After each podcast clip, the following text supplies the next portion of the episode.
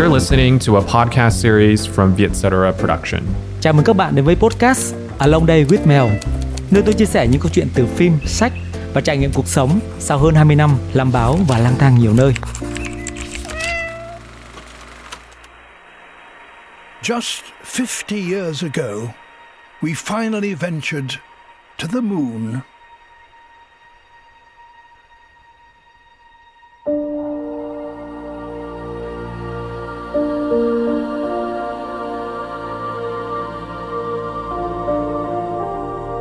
For the very first time, we looked back at our own planet.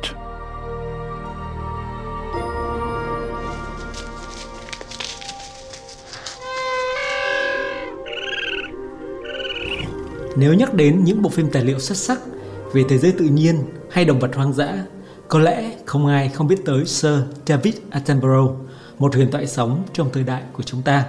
Hãy cứ tưởng tượng với những series phim tài liệu xuất chúng như Hành tinh trái đất, Hành tinh của chúng ta hay Đại dương xanh thẳm và nhiều loạt phim xuất sắc khác mà thiếu rộng dẫn chuyện vừa đầy lôi cuốn vừa mang tới những thông tin tiến giải khoa học sâu sắc hẳn chúng phải mất đi một nửa sức hấp dẫn Ông lão với mái đầu bạc trắng và giọng nói như một tiên ông ấy, năm nay đã bước sang tuổi 97.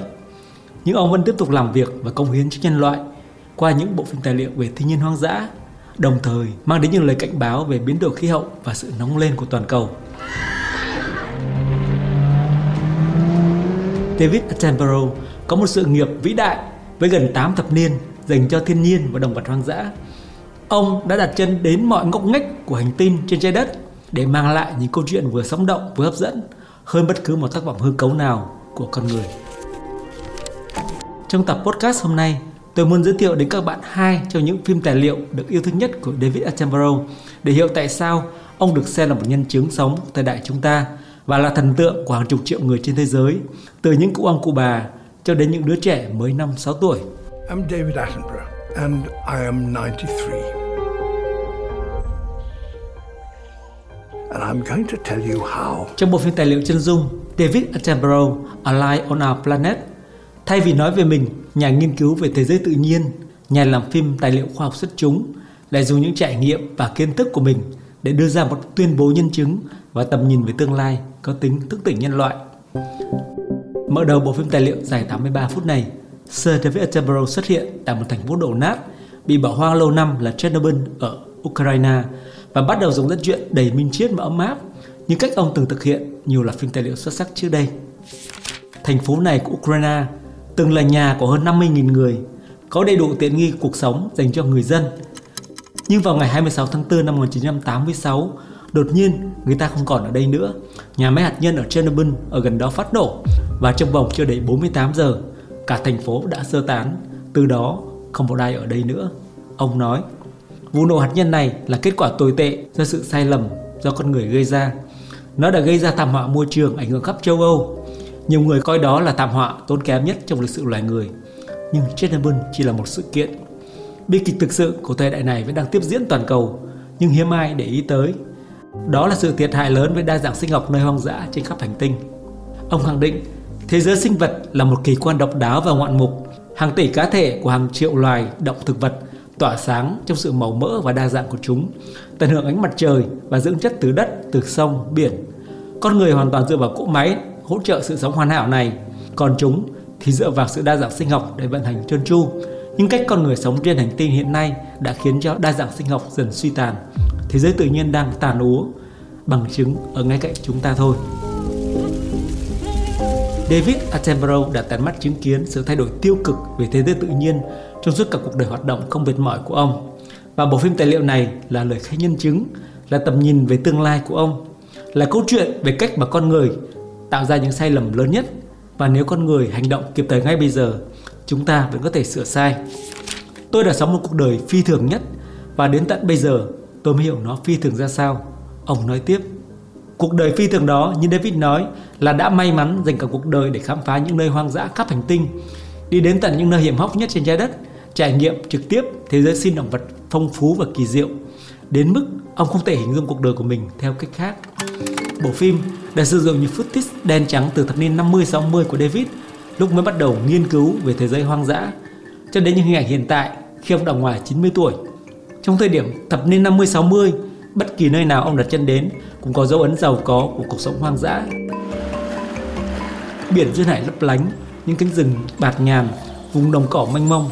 Ông nói rằng đó là khoảng thời gian đẹp nhất trong cuộc đời của mình và của thế hệ ông. Chiến tranh thế giới thứ hai kết thúc, công nghệ làm cuộc sống trở nên dễ dàng hơn.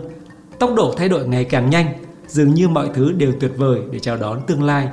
Cho đến khi con người phát hiện có gì đó không ổn, dân số tăng lên, tỷ lệ carbon trong khí quyển tăng lên, trong khi vùng hoang dã bắt đầu bị thu hẹp lại một cách chóng mặt.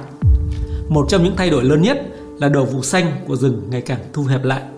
Con người có động cơ kép để đốn rừng, người ta hưởng lợi từ gỗ và sau đó là hưởng lợi từ việc canh tác đất đai bị bỏ lại.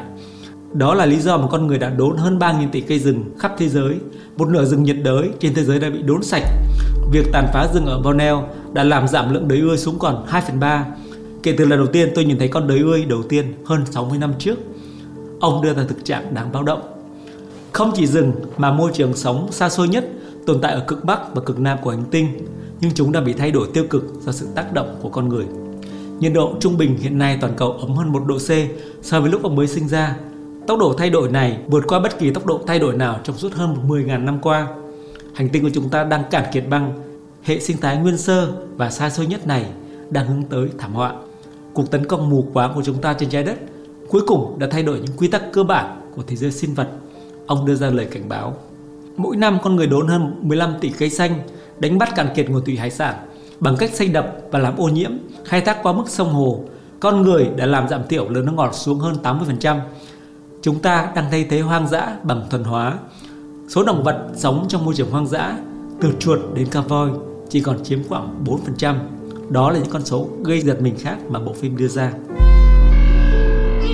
Một tương lai đầy thảm họa do tác động tiêu cực của biến đổi khí hậu như hạn hán, mưa bão, lũ lụt, động đất, cháy rừng là điều mà David Attenborough tiên đoán nếu con người không hành động kịp thời.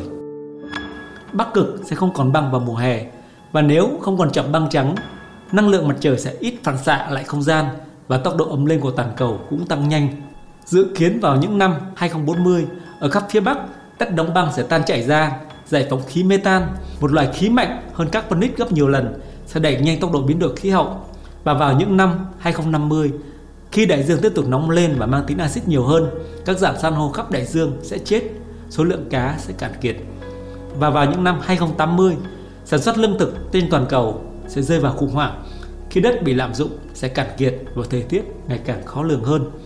Đến những năm 2100, hành tinh của chúng ta sẽ nóng thêm 4 độ C. Nhiều nơi trên trái đất sẽ không thể sống được. Hàng triệu người sẽ mất nhà cửa và kinh khủng hơn, có thể đợt tuyệt chủng hàng loạt lần thứ sáu sẽ diễn ra.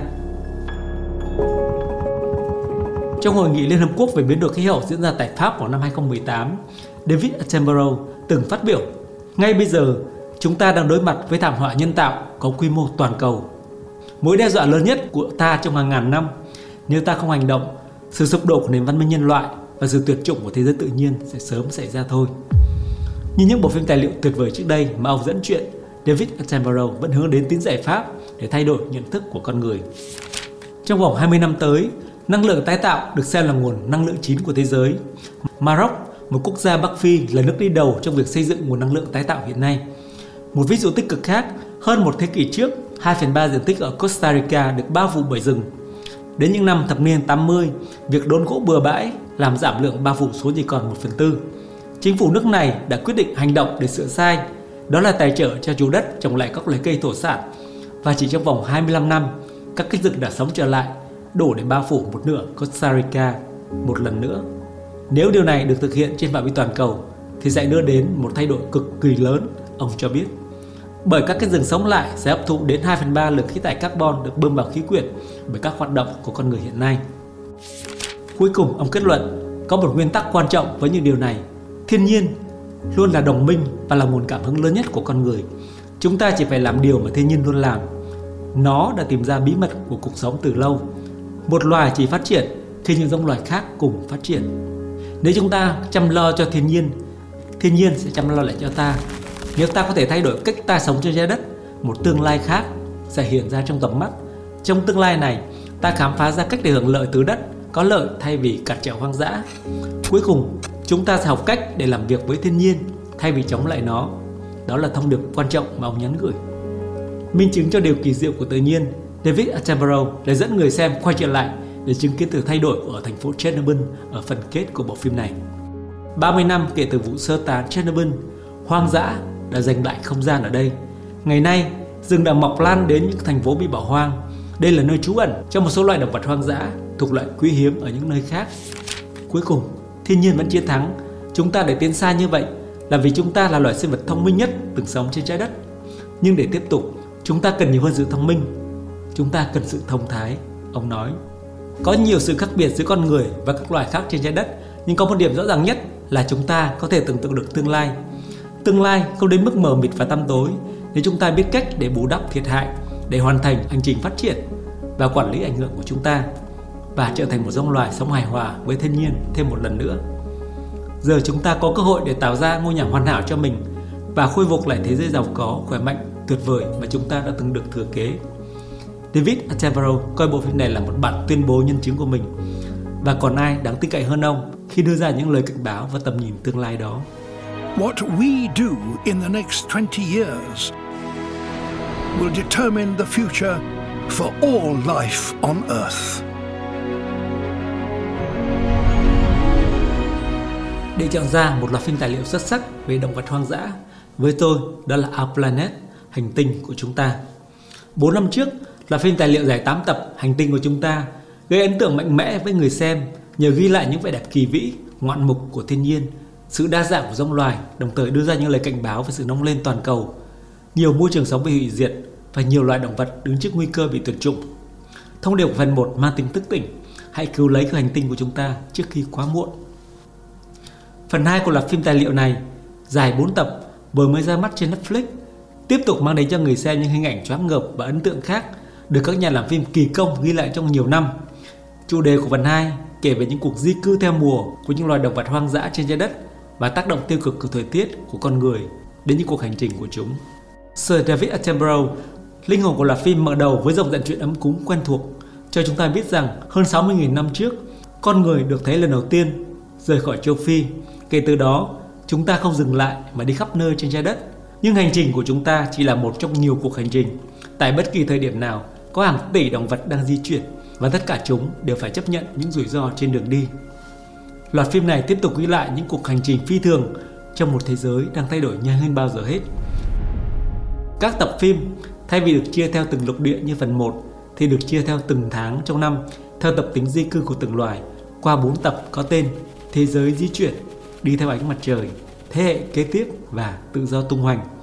Ở mỗi tập phim, các nhà làm phim đều ghi lại những cảnh tượng ngoạn mục của các cuộc di cư với hình ảnh sắc nét đến khó tin, đôi khi lên tới hàng ngàn, hàng triệu, thậm chí là hàng tỷ cá thể. Ví dụ như ở đất nước Botswana nằm ở phía nam châu Phi, sự nóng lên của thời tiết giờ đây trở nên khô, nóng và cằn cỗi. Sự thay đổi này đã thúc đẩy động vật di chuyển hàng loạt, trong đó có một đàn trâu rừng khổng lồ lên đến hơn 10.000 con. Đàn trâu rừng lớn nhất ở châu Phi này đều có cuộc hành hương hàng năm như thế đến một đầm lầy hẻo lánh để uống nước và một đàn sư tử săn mồi đang chờ chờ sẵn. Chiếc loài động vật to lớn và khỏe mạnh hơn chúng nhiều lần. Chiến lược săn mồi của sư tử là tách riêng một con trâu ra khỏi đàn của chúng. Sau đó, đàn sư tử cái sẽ giữ đuổi cho nó đuôi sức và đàn sư tử đực bắt đầu tham gia tấn công để hạ gục con mồi lớn và khỏe hơn chúng chỉ trong một nháy mắt. Châu di cư là một trong hàng triệu loại di cư theo mùa và các mùa là hệ quả của một hành trình khác. Hành tinh của chúng ta chuyển động quanh mặt trời trong năm và khi trái đất di chuyển, nó nghiêng một góc 23 độ rưỡi và chính điều này đã tạo nên các mùa trên trái đất. Sir David cho biết, một trong những cuộc di cư ngoạn mục nhất được ghi lại là đàn châu chấu. Khi thảm thực vật phát triển rực rỡ nhờ thời tiết ấm lên vào cuối tháng 3 ở Ethiopia, châu chấu nhanh chóng chuyển sang chế độ bầy đàn. Chúng di chuyển và tiếp tục bùng nổ với số lượng, ăn sạch thức ăn trên đường. Để đi xa hơn, chúng phải thay đổi hình dạng bằng cách mọc cánh và bay lên trời. Chúng kết hợp với nhau để tạo thành một đàn siêu đông. Nhóm làm phim đã ghi lại được một đàn châu chấu đông nhất trong hơn 70 năm qua với ước tính khoảng 200 tỷ con, gần như phủ kính bầu trời nơi chúng bay đến. Chúng di chuyển xa hơn và nhanh hơn để kiếm thức ăn. Mỗi ngày ước tính di chuyển khoảng 100 cây số. Chúng bay từ nước này sang nước khác và kinh ngạc hơn, còn bay qua biển đỏ. Đây là lần đầu tiên một đàn châu chấu đã vượt qua dãy Himalaya để đến Tây Tạng. Đi đến đâu, chúng mang theo sự hỗn loạn đến đó và khi thức ăn biến mất, chúng cũng biến mất Trong khi đó, cuộc di cư để sinh sản của đàn cá hồi ở Bắc Mỹ để lại những ấn tượng khó quên về hành trình gian nan của chúng. Cá hồi bơi ngược dòng để sinh sản được xem là một hành trình phi thường và khó khăn nhất trong thế giới động vật. Chúng bơi hàng trăm cây số ngoài đại dương ngược về hồ nước ngọt nhờ từ trường của trái đất chỉ đường cho chúng.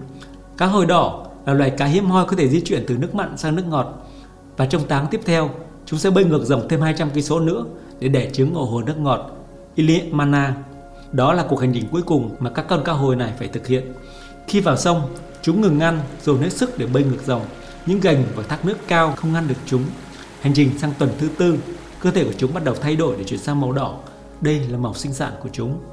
Trên hành trình tiếp theo đến hồ nước ngọt, cách đó khoảng 100 cây số, chúng bị những kẻ săn mồi chặn lại.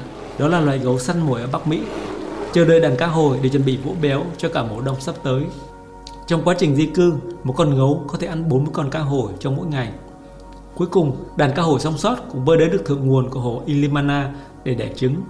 Đàn cá hồi đỏ đã không ăn suốt 8 tuần, nhưng chúng vẫn nhanh nhẹn thoát khỏi cuộc săn mồi của hải cẩu nước ngọt, một thử thách sinh tử khác trên đường đi của chúng. Bị tơi tả và bầm dập sau chuyến đi dài, cuối cùng chúng cũng đến được nơi cần đến. Con đực và con cái kết đôi để giao phối duy nhất một lần trong đời chúng. Chúng đã công hiến mọi thứ để hoàn thành chuyến đi hành tráng này và cuộc đời của chúng kết thúc tại đó. Các chất từ cơ thể bị phân hủy của chúng cung cấp dinh dưỡng cho nước. Đó được xem là sự hy sinh để đảm bảo cho thế hệ tiếp nối.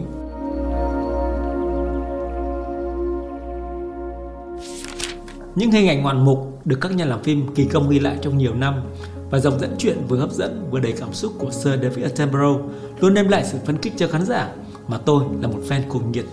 Và vị tiên ông sống gần trọng một thế kỷ ấy vẫn chưa dừng lại để tiếp tục mang đến những câu chuyện về thiên nhiên, về động vật hoang dã xuất sắc và làm thức tỉnh chúng ta. Như một câu nói của ông, đối với tôi, thế giới tự nhiên luôn là nguồn phấn khích lớn nhất, mang lại vẻ đẹp thị giác lớn nhất và là nguồn trí tuệ lớn nhất. Đó là khởi nguồn lớn nhất của rất nhiều điều trong cuộc sống, khiến thế giới của chúng ta trở nên đáng sống. Xin chào và hẹn gặp lại các bạn trong các chủ đề tiếp theo.